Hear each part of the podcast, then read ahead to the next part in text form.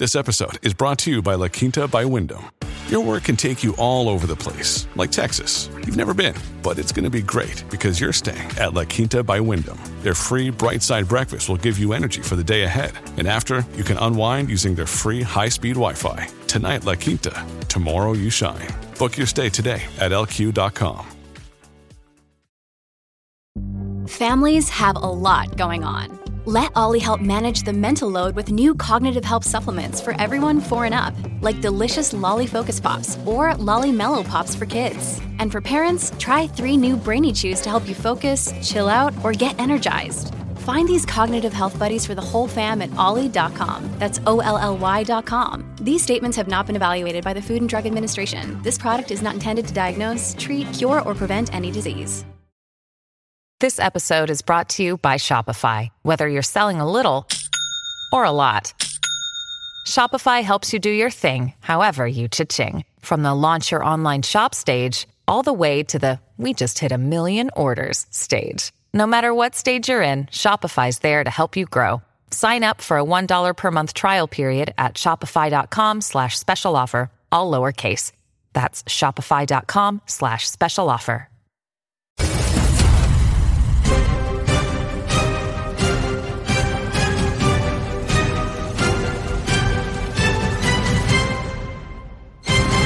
Good morning, crypto. Good morning, Warriors. Hello, and welcome back to another episode of your favorite crypto news channel, Good Morning Crypto, where we bring you the most relevant and impactful crypto related topics from the top crypto research team in the world.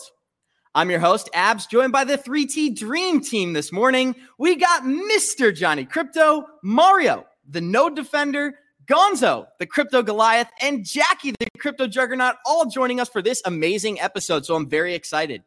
Today on Good Morning Crypto, we will be discussing how Ripple continues to be the leading firm in payment innovation, as Ripple and Stellar will both be launching a stablecoin for ODL payments.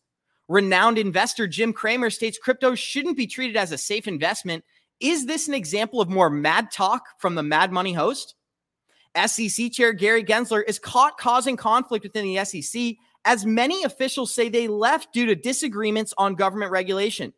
While Bitcoin bear market headlines are reaching an all time high, we show our listeners why these articles are so important. With over 7.2 trillion in assets under management, Charles Schwab announces a partnership with Fidelity to open a crypto trading platform, stating that regulation is the clarity that institutions are waiting for.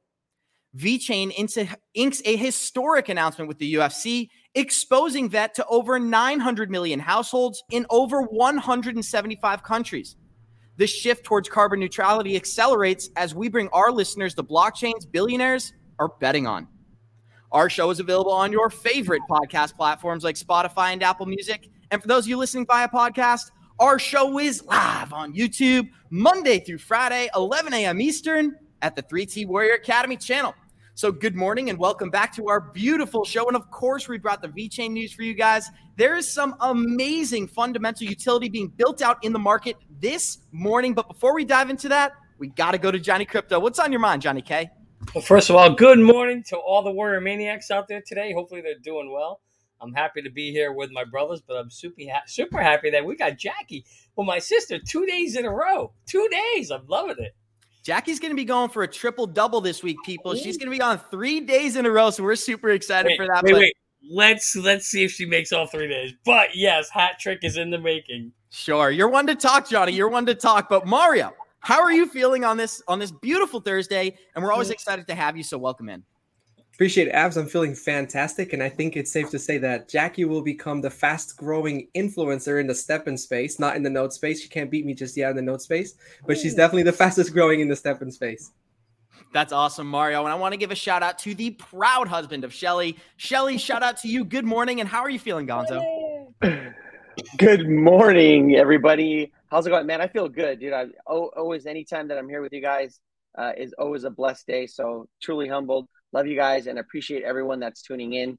Um, you know, I spend some time in the chats when I'm not on the show. So we have our regulars like Susie and Dilip. So we, we appreciate you coming every day. I know I'm missing a bunch of people, but love you guys. Of course, we love all of you guys, and it's so fun doing this show live because we get to listen to you and then react. Johnny Crypto can't help himself. We bring up probably 30 of your comments a show, so please keep them coming. We love that. But Jackie, you're breaking up the quote unquote sausage fest this morning, so we appreciate yes. that. How are you feeling? And of course, I'm kidding.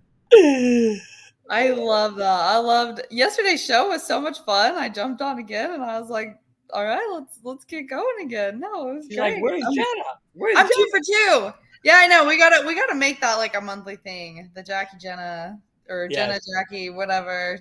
Something something totally. If it's up to Johnny Crypto, I'm pretty sure that would be this show every single day. But we'll start this thing off the same way we always do by showing you guys our Good Morning Crypto Twitter account at 3TGM Crypto on Twitter. You get access to our entire team. We go live Monday, we go live Thursday. We love talking to you guys. So please go smash that follow button and tweet at us. This morning, we are sitting at 11 on a Bitcoin fear and greed index, still sitting in extreme fear, a possible time for accumulation. But Coin Market Cap has actually allowed me back on their platform. Very exciting news this morning. We are sitting at 1.23 trillion in global market cap. Bitcoin 46% dominance, Ethereum is 17%. Bitcoin is continuing to hold that $30,000 mark. We are at $30,070 this morning. Ethereum just below 1800, Cardano 64 cents. XRP is 39 cents. Dogecoin, I don't know why I'm reading that one. Avalanche, $24. Chainlink, $9.30. And we'll scroll down to Stellar here, which is just below 14 cents. Johnny Crypto, what projects catch your eye this morning and how are you feeling about the market overall? We always do a deep dive on our market sentiment, so we know your thoughts there. But what are some projects that fundamentally catch your eye? You know, so it's kind of one of those things where I'm, I wouldn't say I'm looking at any newer ones. I'm kind of looking at just accumulating the ones that I believe in, you know, trying to kind of buy them while they're back on sale again. So, you know, you know the ones I'm looking at XDC, XLM, Quant, Algo, HBAR, you know, I've got actually I got quite a bit of XRP and XLM, so really not focusing much on them.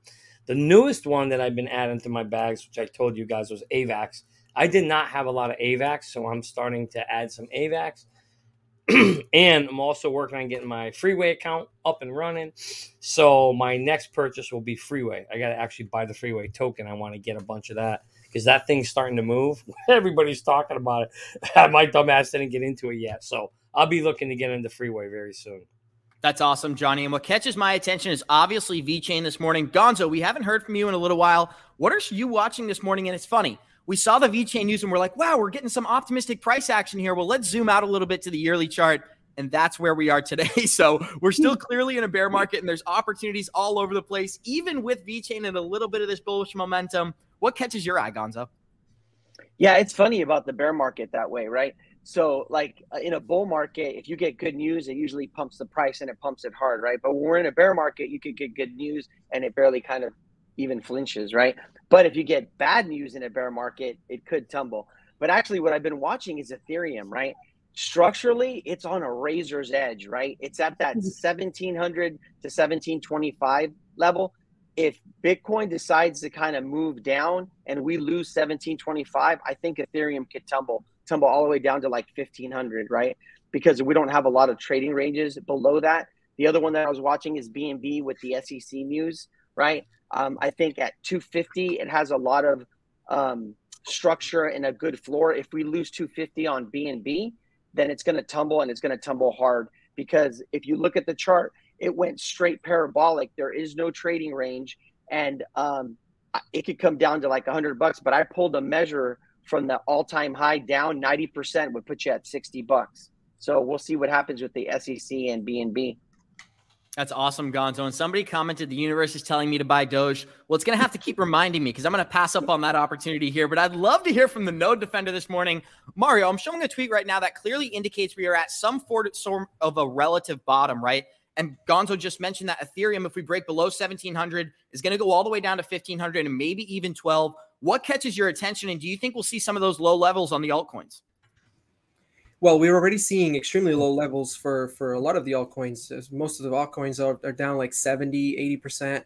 But I think the the exact range is like between 60 and 70% on on the majority of them. But prices are as good as as as a lot of people have been wishing they could be for a long time. I mean, I remember last year people were calling for lower prices so they could buy in because they were getting in uh, at uh, at the tops. But um, I don't know. I'm still not convinced. I know that the sentiment's kind of changing, and there's a lot of there's a lot of theories out there, just like the one you're showing about how this could be the bottom. I just don't feel like this could be the bottom just yet. I feel like there's a lot of catalysts that could still play out throughout the year as far as uh, you know world economy is concerned that I feel could still push the, the the prices a little bit lower.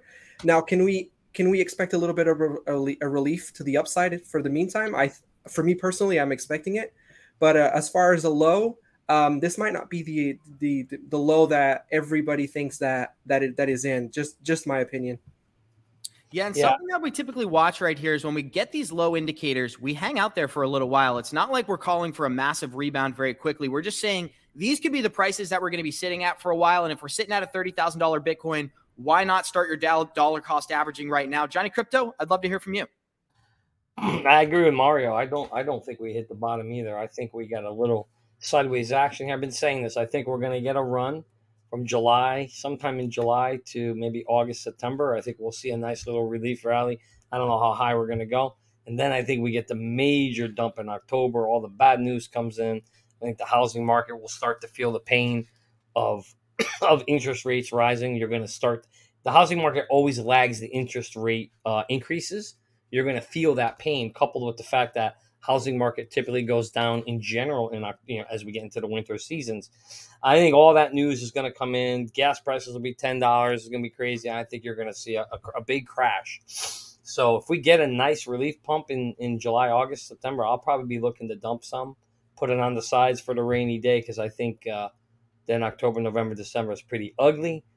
Maybe we actually get that real test of twenty thousand on that trend line, and then then you just go sideways until regulation comes, until the settlement lawsuit comes, till the um uh, and then the the bull run, you know, the halving of Bitcoin. So a lot of good catalysts are coming, but I think they're all coming in 2020. They already said the bill's not going to be passed until 2023. All these good catalysts are gearing up to come in 23ish, 24ish. So to me, that's when that's the super exciting times. I still think there's some more pain to come before we go up, but again, that's just my opinion. Johnny, I think you could be correct, but if I did want to bring us some positive news, we do have the bear market articles right now reaching an all time high, and that's always an indicator of a local bottom. Every single time, and we're showing this right now, every time we've reached an all time high on the FUD articles, the bearish news articles, we get some bullish momentum from Bitcoin. So, Jackie, what are some of your thoughts on the, on the market this morning? Yeah, I'm kind of feeling that way here in the short term as well. I feel like we are kind of picking up a little bit momentum to the upside. Um, so yeah, I, everything that we've been talking about on here, I think we've been calling out for that 36, uh, 37k range. You know, if momentum does pick up, I'm just looking to get past that 32k level first. You know, one step at a time. Um, but yeah, I'm prepared both ways. Um, I really don't care at this point. Just just show me some action one way or the other, so I know what to do. You know what I mean? exactly. And we had a we have a comment here from Collecti Labs. Historically, one year before the halving was the Bitcoin bottom, and that would be early 2023. Gonzo, I do have a tweet I want to show you about Cardano, but while I pull that up, why don't you give us some comments? Yeah, you know, I get it just depends, right? So it depends. There's just something going around saying the false top theory. So it depends if the all time high was earlier in 2021 and that second all time high, right, was a dead cat, what we call a dead cat bounce. And because of institutional money flooding in, or was that the actual all time high? And what sucks is that what the market does now, it, it's the same move, right? If this is the bottom and we start to move up gradually, it's the same move, even if the bottom's actually coming in November because we're getting relief and we won't know till later on because then it comes crashing down, right? So the, mm-hmm. it's the same exact move. If the all-time high and it's a year away, right? Like we're in that time frame right now, right? So it just depends on what you believe. There's so many different like cycle theories, and then there's the all-time high thing where you know Bitcoin has never dropped below the previous all-time high. That's like at 19,000. You have the 200 weekly moving average. That's at 22, and that's kind of where I'm leaning at. Is the the 200 uh, weekly average has been the bottom of the BTC right bear market, and that's at 22. So I don't think we've hit that yet. So th- that's kind of what I'm leaning towards. Exactly. Yeah. I think a lot of us want to see that. Does that 20 to 22 get tested, right? Everybody's talking about, well, Bitcoin's, Bitboy's talking 10,000, which I don't think is realistic. But 20 to 22, yeah, that's going to, if we get that and we see that bottom, Oh, I think there's going to be a ton of excitement, Gonzo. Ton of excitement. And Johnny, another reason that I don't think we're going to go to those 20,000 or below levels is because that's exactly what retail's betting on. We got everybody on Twitter saying, I'm waiting for 17,000 to stack my bags. Well, I agree with Gonzo. We're going to get tons of fear and way enough. We're going to be way oversold if Bitcoin reaches that $22,000 mark. I can only imagine we'd see a $1,500 Ethereum, a 40 cent ADA, a 25 cent XRP. The whole market's going to be drained. There's not going to be that much liquidity left to exit the market and see those lower levels. But I do have a very interesting tweet I want to show you. We got 174 live listeners out there. Show us some love and smash that like button. My mic continues to fall down this morning, so I got to get some super glue over here. But on a separate note, we're going to continue bringing you the most relevant and impactful crypto related topics. And right here, we have a news from Chinese government as it says it makes sense that the disinformation coming out of the United States well, they're the top spreader of FUD in the world. This clip is almost inaudible, so I'm not going to play it here, but I do want to hear from our group. Gonzo, how do you feel about the Chinese government telling their citizens that the United States is the one spreading FUD? I think it's hilarious, right? First of all, I'm not going to argue with the fact that we do get fake news here in our country, right? But the fact that the communist country of China is telling the people that we do fake news is absolutely hilarious, right? Because they control absolutely everything, right? it's not like uh, us where we have all these different like channels, right? It's very select channels that they give to the people that are very controlled by the government, right? It's a communist country, so it, it's hella funny, right? It's that whole saying about throwing stones and living in glass houses. It's really interesting, and I'm honestly confused right now because I'm not sure who I trust more the Chinese government or the American government. And that says a lot about where we are today. I'm probably going to get a ton of heat for that comment, but that really is true. We listen to our politicians and we listen to our elected officials, and they continue to give us misdirection and fake news. So it doesn't surprise me that China's coming out and calling us out for it. Johnny, any comments? First of all, this is the prover- proverbial pot calling the kettle black. Number one, if you want the real truth, abs, it's very simple. It's just the opposite of what both of these lying country governments tell you. So that's the real truth. Just do the opposite of what they say. That's usually where the majority of the truth is. You know what the problem is, abs, is that the news used to be news, actual facts, right? That had to be verified. And you know, we shifted to that and it became entertainment, right? And then it became about ratings. And so instead of reporting actual facts and and verifying those facts it was whoever could get more ratings whoever could get more views and so everything gets sensationalized right everything is clickbait and, and that that's an unfortunate thing because that's not really news you're spot on. I'd love to hear some comments from other members of the group before we continue. We're going to show you another video of the American government giving us some misdirection. But Mario, do you have any comments on this article here? Not, not so much. I mean, I agree with what Gonzo and, and Johnny have already touched upon as far as the controlled the controlled uh, media that they have over in China. So I mean, it is true. We do have a lot of fake news that that happen in this country, and I mean, not to say that the China has should be coming out and and kind of pointing the finger, you know, but yeah, not too much to add. so Mario, you have no comments to add that the Chinese government is saying that the United States is the one spreading flood. I just want to be clear there. Are you sure you have no comments? Nope. I mean, you just said it right now. So it's clear Mario is a Chinese agent. I guess we just discovered hmm. that. He cannot say anything negative against the Chinese government, so that's got to be the case. But we'll keep the ball rolling here, and it's all love Mario, of course. But we're going to continue talking about the most relevant topics, and that's what we have for you here. Citadel, Charles Schwab, and Fidelity all join forces to build a cryptocurrency trading platform.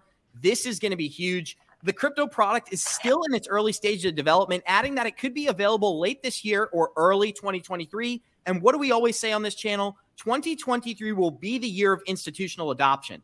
It says we know there is significant interest in the cryptocurrency space, and we will look to invest in firms and technologies working to offer access with a strong regulatory focus and a secure environment.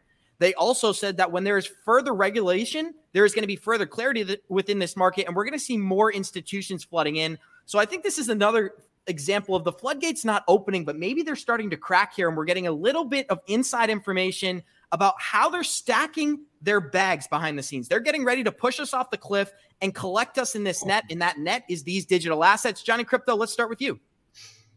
Um, I, you know, I think first of all that there is going to be adoption of these by all of our 401k systems and so we love Mario. Well, you guys all know Abs is playing with Mario. Of course. Mario, Mario, is not a Chinese agent. I am. Yeah, well, I am. yeah. It's true. Mario, I'm I'm trying to just the number one Fed spreader. No. Mario, I'm trying to help you out over here, buddy. Um, but this is this is big because they're putting in the pieces. The pieces are being put in place to be able to let your 401ks invest into, you know, a BTF, either a BTC ETF or a Bitcoin directly. So this is really really interesting, right? Because think about how many people have 401ks, right?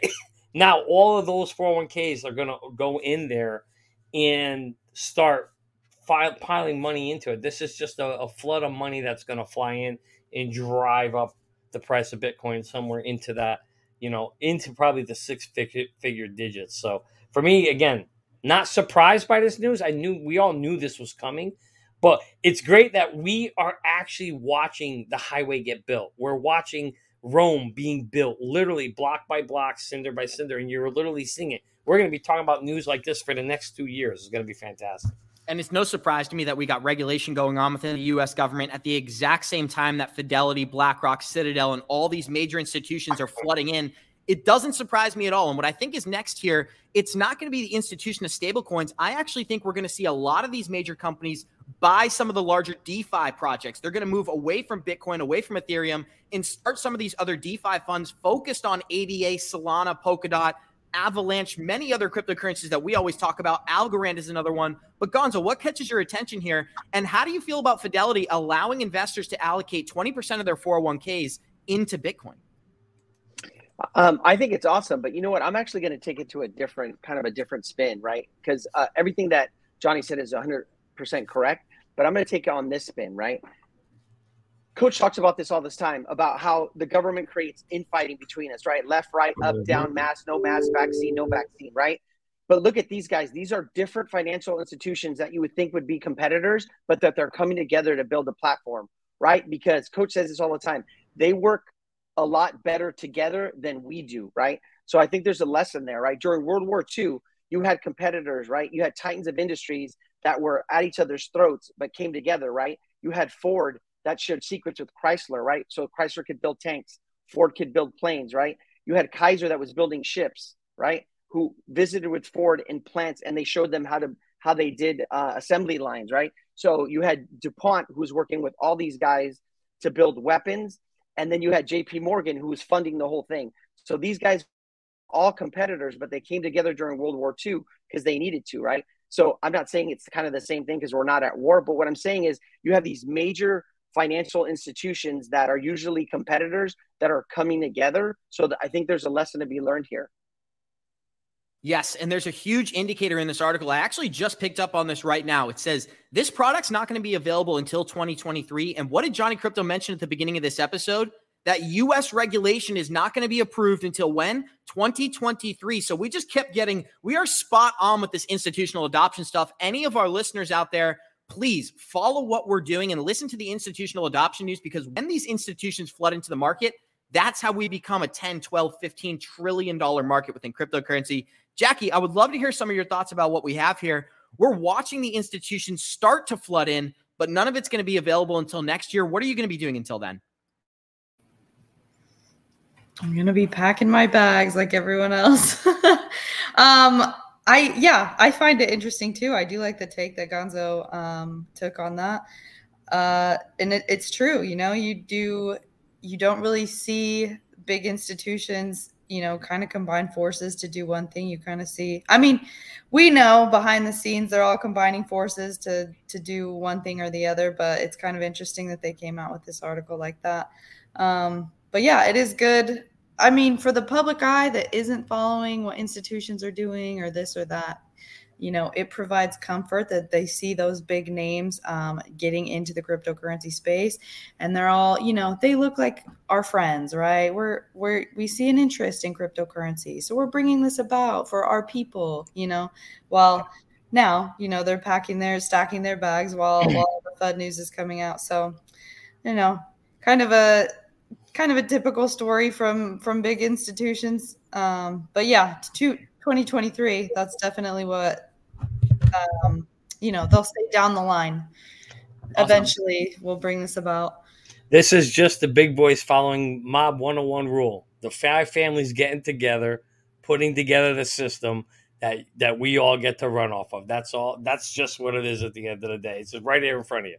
Hey, I know people come for the crypto talk, but we also give mafia lessons on this show. And if you enjoy those lessons, show us some love. 194 live listeners out there, smash that like button. And somebody asked us, what's with the title? Is that FUD?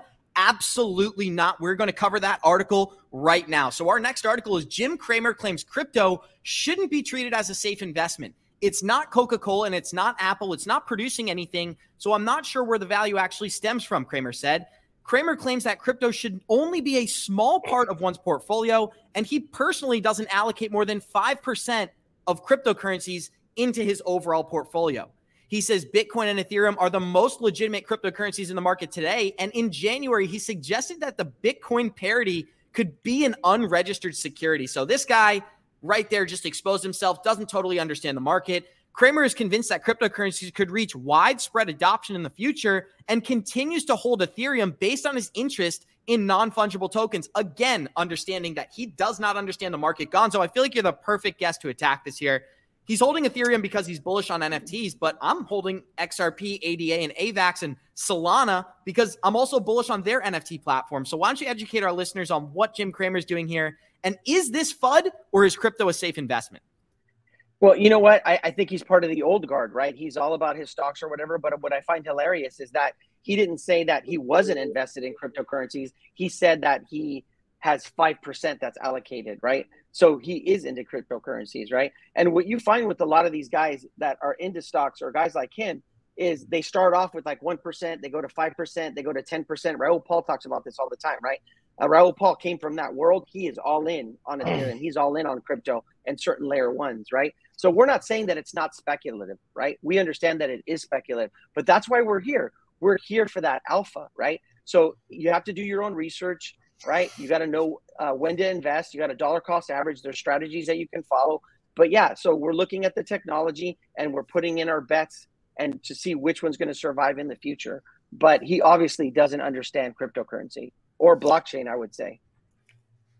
Oh, he understands it. Jim Cramer is the biggest lion, snake, rat, weasel crook that's out there. Okay, if you guys go back and watch a 19, I think it was a 1996 video of him explaining what he did when he worked for a hedge fund, this guy, uh, the stuff he was talking about was criminal. I don't have time to explain it all to you there but he's such a snake rat weasel. He would go out there and buy something, a company, and then he wanted to take the company down and kill it so he can make money because he would short it.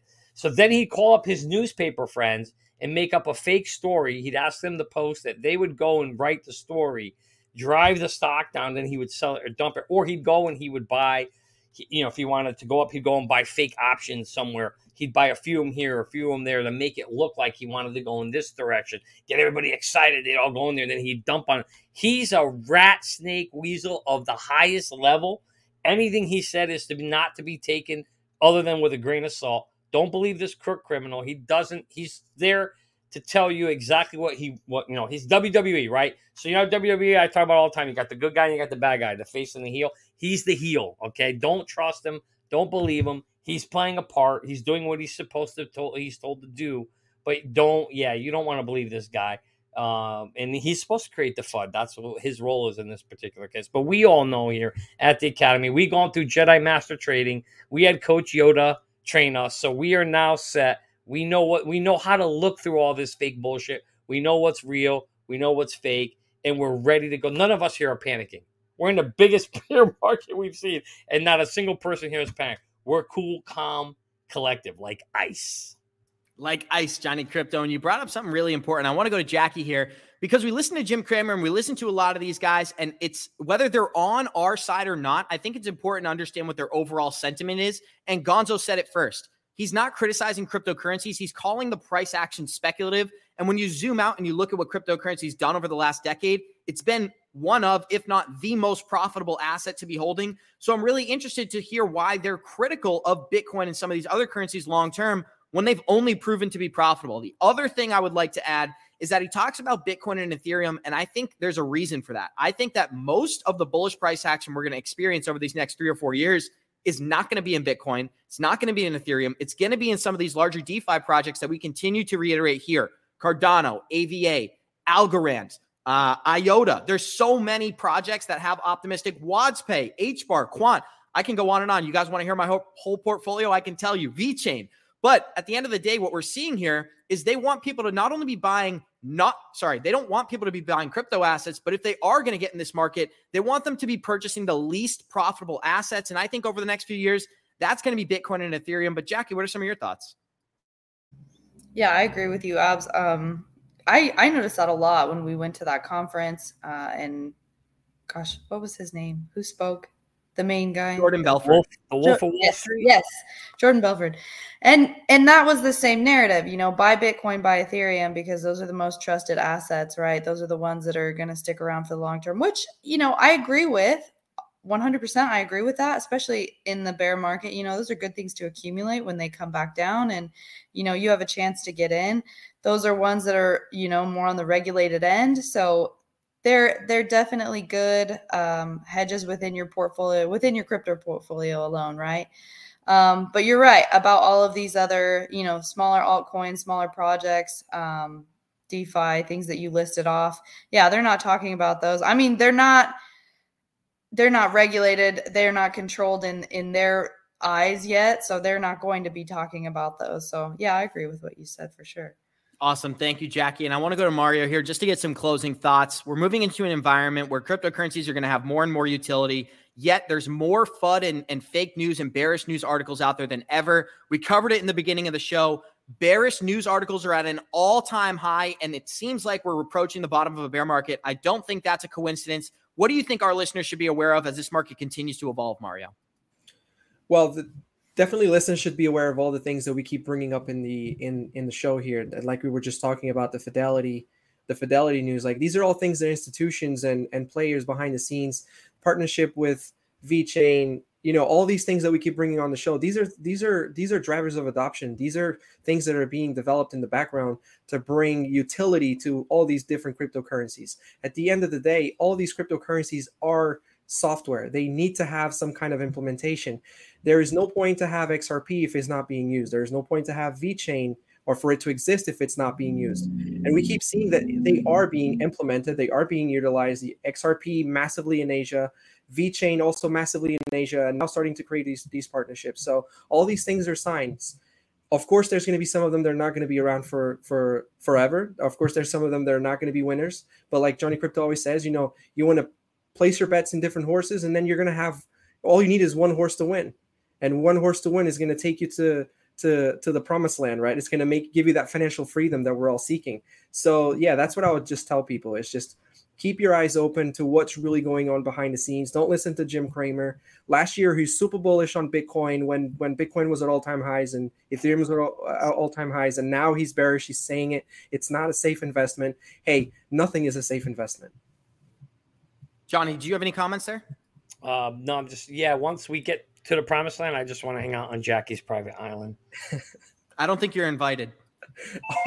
thank Ah, you Wow, that's cold. I'm only kidding, guys. We got 205 live listeners out there. Show us some love, smash that like button. And Mario brought up something I totally agree with. You only need a couple of gems to succeed massively in this market. And I think it's our job, role, and responsibility to help you guys identify those gems. And that's what we're exactly what we're going to do in this next article as we have VeChain becoming the first official layer one blockchain partner of the UFC. This is going to be humongous for the subconscious programming of the masses. VeChain will now have a meaningful brand visibility in an estimated 900 million TV households in over 175 countries that receive the UFC's content.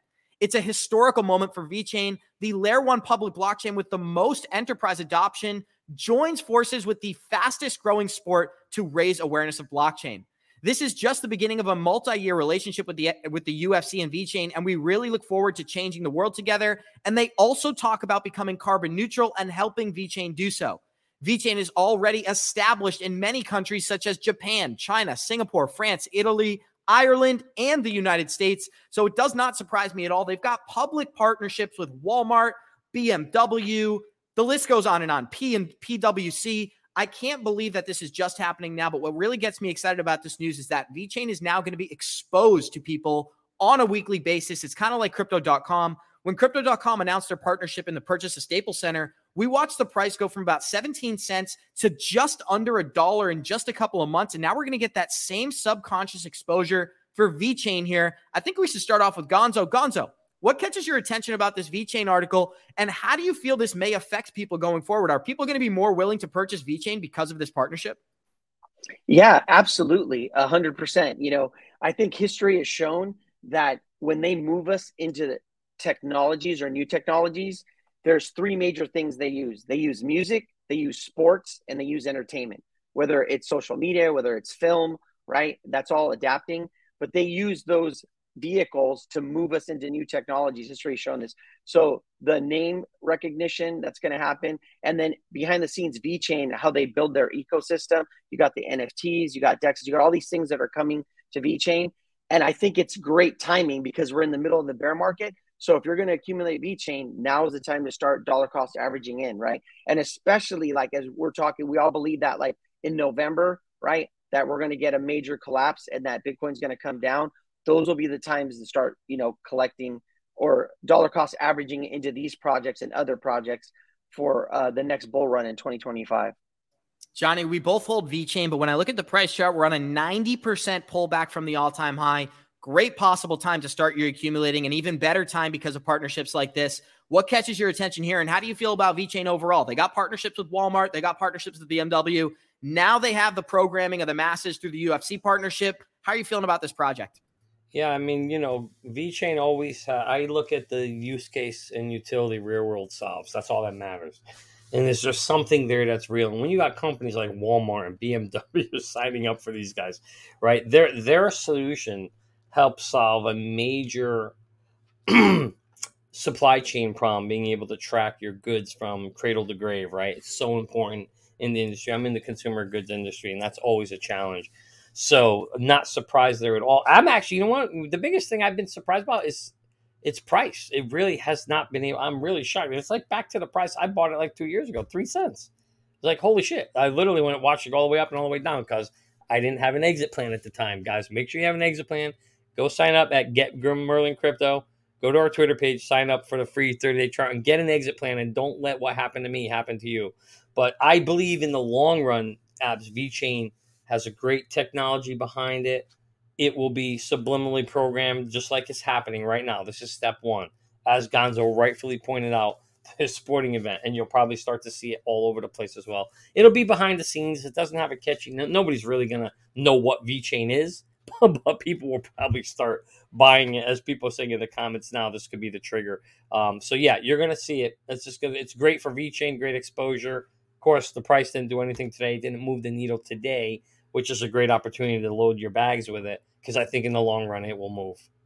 Jackie, I'm not sure what your sentiment is about VeChain overall, but what gets me excited about projects like this is that not only is it a very low market cap, but it's only a three cent token. So regular retail investors could take $100 and go out and purchase several thousand tokens, which, if they have a long term mindset, could lead to some great, you know, price appreciation over these next coming years. And I think partnerships like this are only going to lead to more projects like VeChain, Crypto.com, Cardano, Algorand. The ones who have the programming of the masses are probably going to succeed the most over these next coming years of adoption. How do you feel about VeChain, or is there any other projects that catch your eye from an adoption standpoint? I do like VeChain from a fundamental standpoint, um, and I do think that this is this is great for them as far as marketing goes. You know, we haven't been honestly from VeChain, like Johnny said, within the past couple of years, we really haven't seen any big partnership announcements or anything like that. So it's good to see that um, from a token, you know, from from VeChain blockchain like this, but I, you know, there's a there's a deeper connection here, I think, between China, VeChain, um, and the UFC here. So I, I think, you know, they all China's all wrapped up in that. I'm pretty sure they're wrapped up in the UFC as well. So um, it's, you know, it's kind of something that it it connects, it goes together. So that's, you know, it's good to see though. I do want to add as well that I think that crypto crypto is being put at the forefront I just realized I was talking and nobody could hear me. Yeah, no, that's okay. We got you now. Um, yeah, I was I was gonna add that crypto is being put at the forefront of of retail investors through sports, like Gonzo was saying. It, it's I think it's bigger than what people realize because me, for example, I watch Formula One, and on in as you're watching Formula One, I mean, Crypto.com is is one of the main partners for Formula One. So you're seeing Crypto.com all over the track and all over the the sponsorships, and every time they put a statistic or or a timing or a fast lap, you know, you name it. But we got we got the crypto projects like, and I got a list pulled up here because there's so many. I didn't realize there was that many. We got Tezos, we got Fantom, we got um we got Velas, which is another blockchain technology, and then we have exchanges like FTX. Uh, we have Binance in there now as well, Bybit, and the same thing happens for the same thing happens for basketball. And then we have FIFA coming up at the end of uh, the FIFA World Cup coming at the end of the year, where Crypto.com again is one of the main sponsors. I think that this this is not all, all happening by by chance, and these are all signs. And of course, some of these cryptos may not be around, but they, there's it's just the signs are there and people need to people need to be invested in it because I don't agree with Jim Cramer that that they're it's risky, yes, but you would be a fool to not take advantage of this opportunity. And I just want to, um, Mr. Wright is always keen. This guy's sharp on stuff. I just want to address this question because I think this is a great question, right? He says here supply chain is solved by SAP, Oracle, and EDI. Where does VeChain fit in? So the way you have to look at technologies are uh, for example, we have systems today where Venmo and PayPal, right, and ways to send money to do things. Um, and so on the front of it, from the front, it looks like if I send money to Gonzo, Gonzo has the money instantly. But the reality is behind the scenes on the back end, that money's not there for three days later. There's something called a settlement process that has to take place, right? That's inefficient inefficiencies. So those systems that he called out here do the same thing or similar things to VeChain, but very inefficiently, right? And so companies, I can tell you, I work for one, right? We're always looking for finding ways to do you know things cheaper, better, faster. Okay, cheaper, better, faster. That's what VeChain enables. So you got these old archaic systems that are trying to do something, and now you've got a new system that does it the same thing, but it does it better, faster, cheaper, and that's what VeChain does, and that's where it fits in, Mister Wright. So I hope that helps answer your question as to why VeChain will probably be the the hero and just the way XRP right is going to replace the Swift system. Swift does today what XRP does, but XRP just does it better. That's exactly how VeChain is to uh, Oracle. So I hope that helps answer your question. Yep, oh. Jackie, the floor is yours. I was just going to say, um, I wanted to build off of Mario's comments. That's one thing that we do look for, you know, while we do enter a bear market or, you know, while we're on a downtrend, we look for projects that are coming out with partnerships, that are coming out with announcements. So that's one thing. If you, you know, people that are watching this show who are kind of interested in getting into altcoins and and other projects aside from, you know, the the top few that we always talk about or the top few that are always in the news. That's one thing to just watch for over the next, I don't know, six months, year. Um, look for things like this big partnership announcements, um, continued development, growing.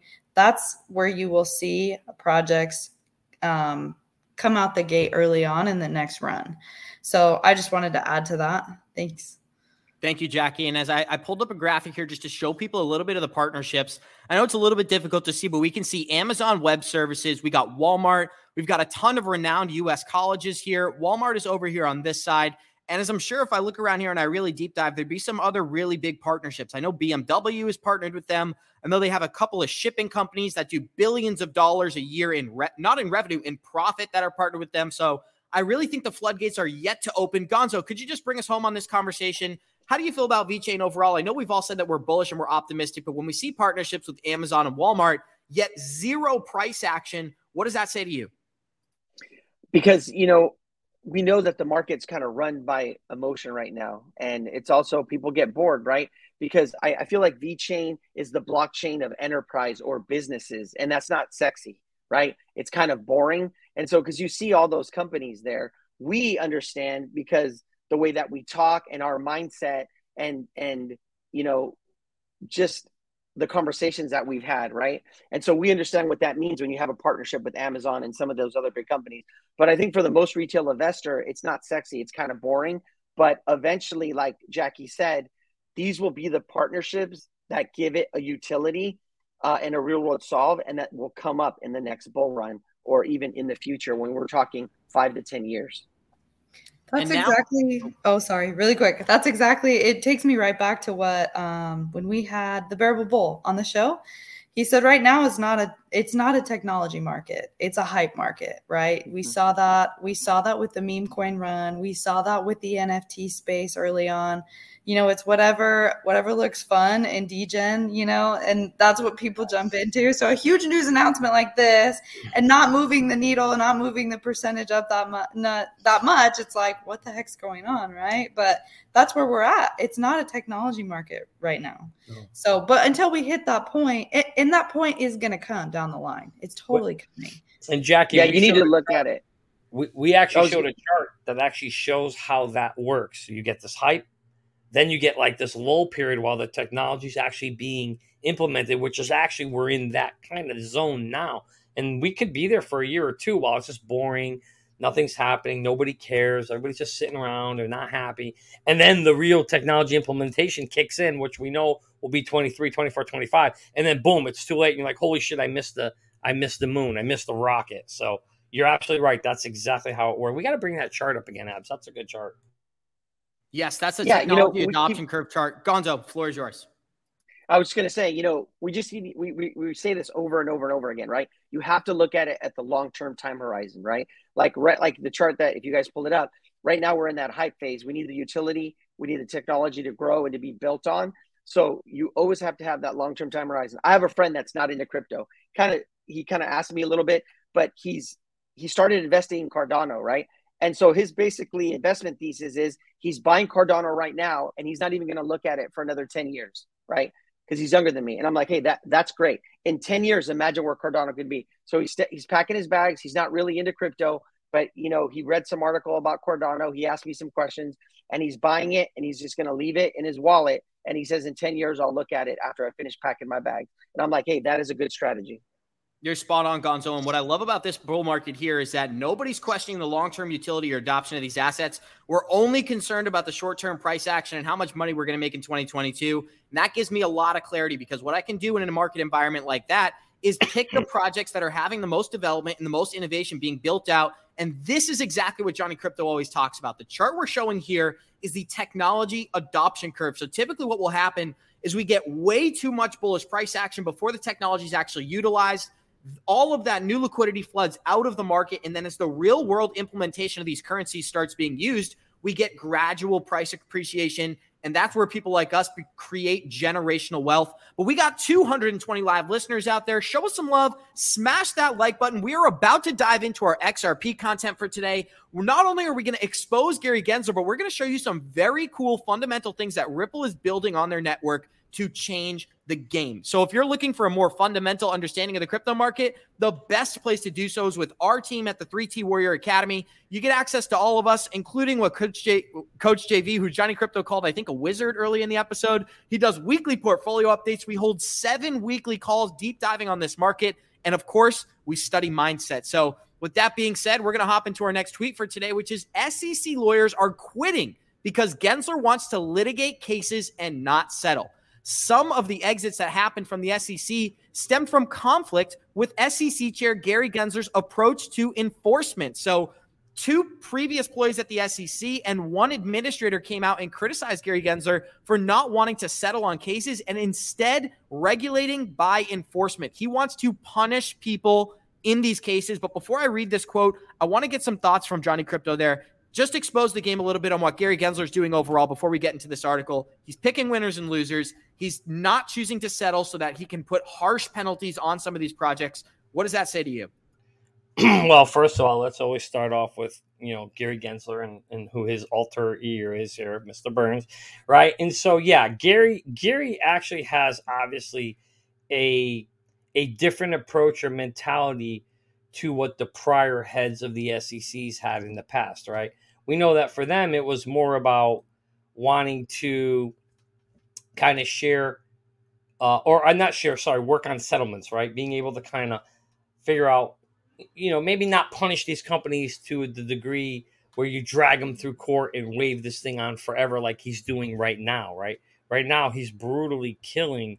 I mean, he's like obviously dragging this thing out as long as he can for the SEC lawsuit. And he's telling all his folks, apparently, hey, we're going to do more litigation. We're not going to work on settlement. Now, these guys all came from a prior management leadership where it's like, hey, we're going to get these guys, we're going to bring them in real quick, we're going to do a little bit of work, then we're going to sue them.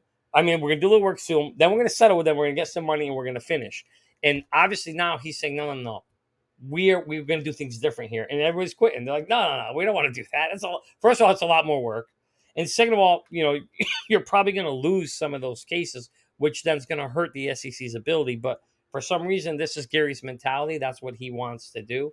And that's really, really not good for anybody at the end of the day. His best bet would be to work with these companies.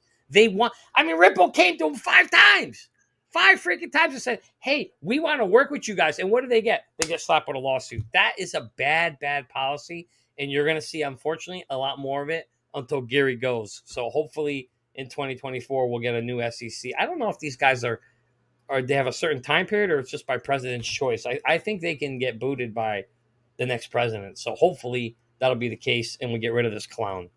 So, Gonzo, we're going to keep deep diving here. Johnny, thank you for those comments. You're spot on. So, what happened at the SEC is that Gensler was pushing back on settlement proposals, which he pro- which produced tensions between the front office and the litigators trying to move cases across the finish lines. Adding to the frustration is the feeling that the agency is pushing cases with weakness one lawyer said. I like to try cases, but I also like to win, said a former SEC official who left to enter the private practice. I was looking down the pipeline at the types of cases that the SEC is going to bring and not seeing a path toward victory on the SEC side. I hope he is talking about Ripple XRP here, but he's getting a look into some of the cases that are yet to come to fruition. Gonzo, what are some of your thoughts? It's the same thing that we talk about him over and over again, right? Over regulating, right? um, and just punishing like like johnny said he's like punishing companies the whole point of their of their existence is supposed to be to regulate and to protect us right to create laws to create regulation so that they don't stifle innovation so that companies can get some guidance so that they don't become you know securities if they don't want to be securities and to give them guidance so they can continue to grow. This is just trying to crush them. It, it, to me it seems at this point it's just a power trip right? And the fact that you have that other attorneys that are leaving, whether it's because they don't want to do the work or they see that they're going to lose, or maybe it's even a moral thing, right? Seeing that, hey, this guy's out of control and I'd rather just separate from them and go do something different because I don't, I don't follow that moral compass. Uh, but it just, it just goes to show um, that, you know, we're 100% right when we talk about him, that it, it's a power grab thing or it's a power hungry thing. Um, and he's absolutely stifling innovation. And then that is not what they're there to do. That's not what they're supposed to be doing.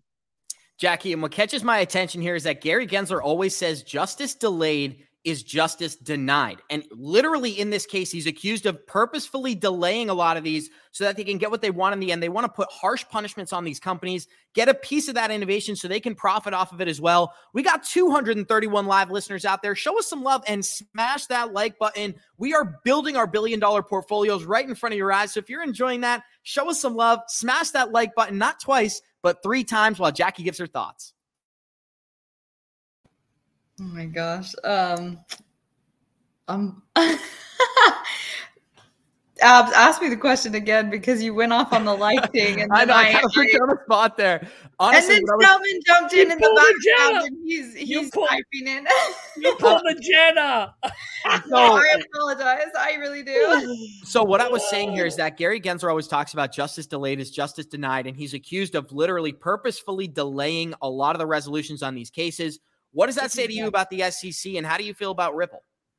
Yes, that okay, it came back to me. Yes, you're exactly right. That's exactly what he's trying to do. Um, and we we talk about this all the time. SEC cases, they're just buying time, buying time, buying time. We don't know exactly what for. Um, but maybe that is their hope at the end of the day that they can push this off long enough, you know, that um, I don't know, something a they'll have a, a godsend prayer that they'll have something down the line come up and and help them out but i really don't think it's going to happen i think it'll go to a settlement I agree with you, Jackie. And it, it gets me a little bit concerned because I think we're very far away from the finish line, but it is exciting because they are not stopping the innovation. And that's exactly what we have for you guys here. Ripple and Stellar to help launch AUDC stablecoin for Novatti Group. This is very, very important for the fundamentals of cryptocurrency here. So what's happening is Ripple and Novatti have partnered to build an Aussie-based stablecoin in collaboration with Ripple fintech giant to issue on the XRPL. Stellar and Ripple together will help spread the use of AUDC on their networks after the launch of instant cross-border payments. So we have an amazing video Johnny Crypto brought to my attention. We're going to let that play and get some comments from the group. Here we go recently announced two deals around his stablecoin services. Talk us through it. We've been able to announce uh, partnerships with both Stellar and Ripple, two of the major uh, cross border uh, blockchain networks, both based out of Silicon Valley and both with very high market capitalizations relatively. Uh, Ripple, we've done a lot of work with in the past for cross border payments, and Stellar, we had started on a blockchain program with them a number of years ago, but now we're really bringing uh, it to life. So we're building a multi chain stablecoin service initially on both the Ripple and Stellar chains. And in fact, what's a great thing is both Ripple and Stellar are largely funding the development work and even some of the marketing work that we do to get our stablecoin service out. So the stablecoin will be a dollar for dollar backed uh, Australian dollar stablecoin. So uh, we are a licensed company. We, will be running our funds in trust accounts, and then we've got a an Australian dollar stablecoin uh, named AUDC, uh, somewhat in line with the nomenclature of of the US stablecoin USD. So what I took from this here is that they're actually building the Australian stablecoin an equivalent to USDC using Ripple and XRP as well as Stellar. I know Johnny Crypto brought this to my attention, so I'm sure he's got some comments here. Johnny Crypto, expose the game for our listeners. I mean, I mean, this is big, big news. Now you have to listen to the words he said. There's two big things he said in there. Obviously, beyond the fact that they're adopting both XRP and Ripple as the rails of their system for their mon- for their uh, stablecoin. So first of all, that should get everybody excited right there. You should be super excited. Like this is exactly what Ripple was built for, right? And now they're actually being used to do that. But two keywords he said in there was one, he said, we're partnering with Ripple, Ripple and Stellar because they're the two largest companies in the world that do this, which means all the other competition out there obviously is viewed as like way below Okay, so when comp- when countries are looking at wanting to maybe create the rails for their stablecoin, if you got one country, these countries all are going to work, you know, talk to each other and, and, and follow each other. And hey, Australia did this. Let's go. Why not? Let's go do what they're doing. So they picked those things. The second thing he said that was so important there is he said these companies are funding the development for them and the marketing for them because they have the money. So a smaller player that comes in and wants to play in this space, not only are you already behind the curve because you're not viewed as a uh, a top tier company in this space. He just said the two are, are XRP and Ripple or Stellar, XRP and, and uh, Stellar. Then those companies are subsidizing the development for these countries and the marketing. That is a huge hurdle for any other player to want to come into. And that makes me super bullish on believing that XRP and, and XLM will be the two main companies that start putting the stakes in the ground and becoming the rails for many, many other stable coins around the globe. And that should get everybody out there super excited. When I saw this, I was like, holy shit, this is this is big. This is big. So, Gonzo, speaking of huge news with the XRPL, we are bringing you a live announcement from Collecti. We have a huge project being built on the XRPL here and we're going to bring that to you guys. So, a massive announcement. We are excited to announce that Genesis will launch on the XRPL. Yes, you heard it here first on Good Morning Crypto. Collecti will be launching using the XRPL. Gonzo, I know you got so much knowledge about the NFT space. Maybe you can fill us in on why they would choose to use the XRPL as opposed to Ethereum. Yeah, so this has been the hardest thing to hold on to, right? Because we're all part of the team, and you know, every time we did a Twitter Spaces, it's like, oh man, don't say anything, don't say anything because you know we wanted to do it on six nine, right? Six thousand and nine, drop the zeros for the amount of uh, NFTs are going to be minted, but it's huge, right? Um, you know, they were uh, going to be on the Ethereum blockchain, but they pivoted because they just saw all the potential in the XRPL, right? Uh, so basically, you know, uh, someone can talk about the fundamentals, but basically, we're waiting for the XLS20D to pass, which is basically XRPL's version of a smart contract. Once that passed, you'll be able to convert the uh, X Genesis token into an NFT. But it's huge because we're so so early with XRPL, right? And I just think this is this is just really really big for Collecti, and it's so awesome that they just decided to pivot and, and to go that route because they did their research. Awesome. And we only have two minutes left here, but I think it'd be fitting to close it out by getting some lessons on macroeconomics from an 11 year old. So we got 232 live listeners out there. Show us some love and smash that like button while we all sit around and learn about inflation from a fifth grader. Here we go. What inflation is? Uh, yeah, it's, I think where you have a certain amount of money and the government prints more money, so you have less. Oh my god! And you're, you're, This guy's brilliant. I already reached out to him. We're going to try to bring him on Good Morning Crypto because we want to bring you guys the most powerful minds in the space. And that's why I reached out to this individual right here. We're going to close this thing out the same way we always do. I want to say thank you to Gonzo. Thank you to Jackie. Thank you to the Node Defender. And of course, thank you to Johnny Crypto. Another amazing episode today. 239 live listeners. Show us some love and smash that like button. We are billionaires being built in the bear market you're bearing witness. So show us some love, smash that like button, and like we always say, Warriors, rise. Get your shit together, baby. Let's go. Let's go. Let's go. Hey, let's go. Can we get that kid to train yelling?